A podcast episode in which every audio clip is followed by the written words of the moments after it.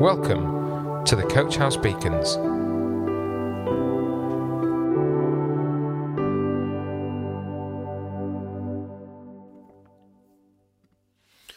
Hello, everybody. Jamie here.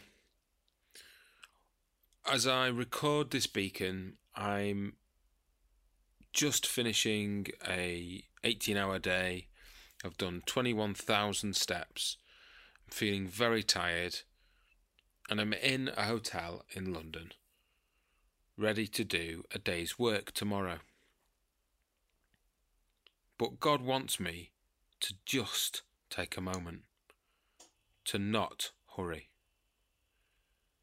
Now, I'm an early bird, always have been, always will be.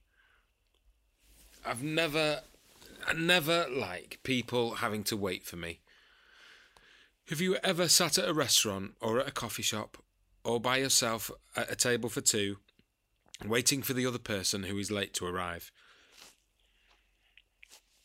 How uneasy do you feel? How agitated, even frustrated? How quickly do you reach for your phone to quickly make the most, you think, of the spare moments? But what if you saw those unsettling, unplanned moments as a gift? A gift to finally stop and observe the world around you.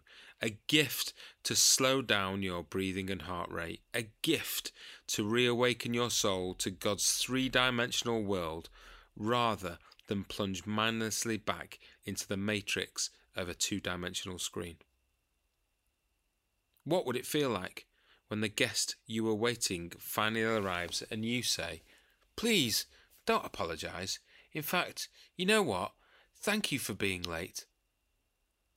Because your guest was late, you had time for yourself. You had found a few minutes to just sit and think, even eavesdropping on the couple at the next table and people watching the lobby. It's quite outrageous. And most important, in the pause, connecting with a couple of ideas you had been struggling with for days. So no apology was necessary. We are living in the age of increasing speed, and one gift many of us need, among others, is permission to just slow down. If I honestly evaluate my life, I often feel pressed to hurry. Too much to do, gotta hurry. Hurry in the morning, hurry on the road, hurry at work, hurry between meetings and in meetings and over meals, hurry to get dinner ready, hurry to eat, hurry to get the kids to clean up and out the door and to bed, then a hurry to do more on evenings and weekends than I realistically have time for. Then hurry to bed. Get too little sleep. Then wake up again the next day and run the gauntlet of hurry over and over again. Anyone else ever feel like life has become more hurried than it used to be? What is hurry doing to our souls? Someone once wrote, Hurry is the great enemy of spiritual life. You must ruthlessly eliminate hurry from your life. The problem isn't when we have a lot to do, it's when we have too much to do and the only way to keep the quota up is to hurry. How does our hurry affect our love for others and lack thereof? In Galatians 5, it reads this You were called to freedom, brothers. Only do not use your freedom as an opportunity for the flesh, but through love serve one another. For the whole law is fulfilled in one word You shall love your neighbour as yourself. You see, if we live by the Spirit, let us also keep in step with the Spirit. Love serves others. There are three main uses of love in Paul's letters.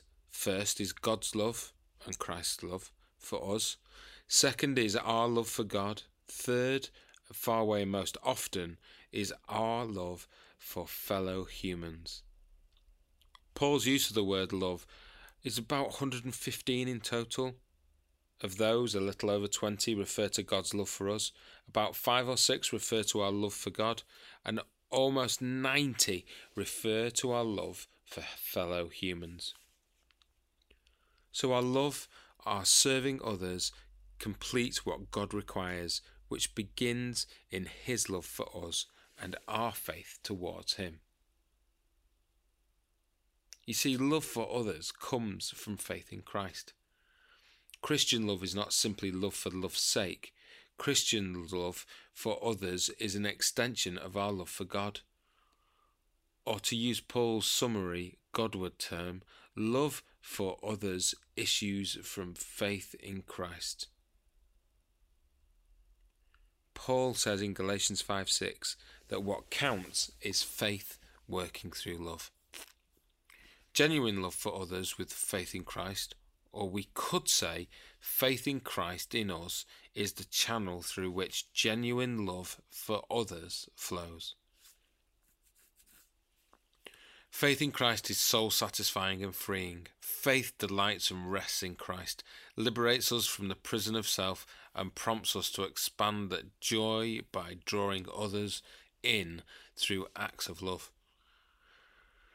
So, the way that love as serving others happens is we need to confess our sins, repent, and trust in God through Christ, and that faith is not mutually exclusive with God's Spirit, but produced and sustained by God's Spirit, and our affections and actions of love are inspired and empowered by the Spirit.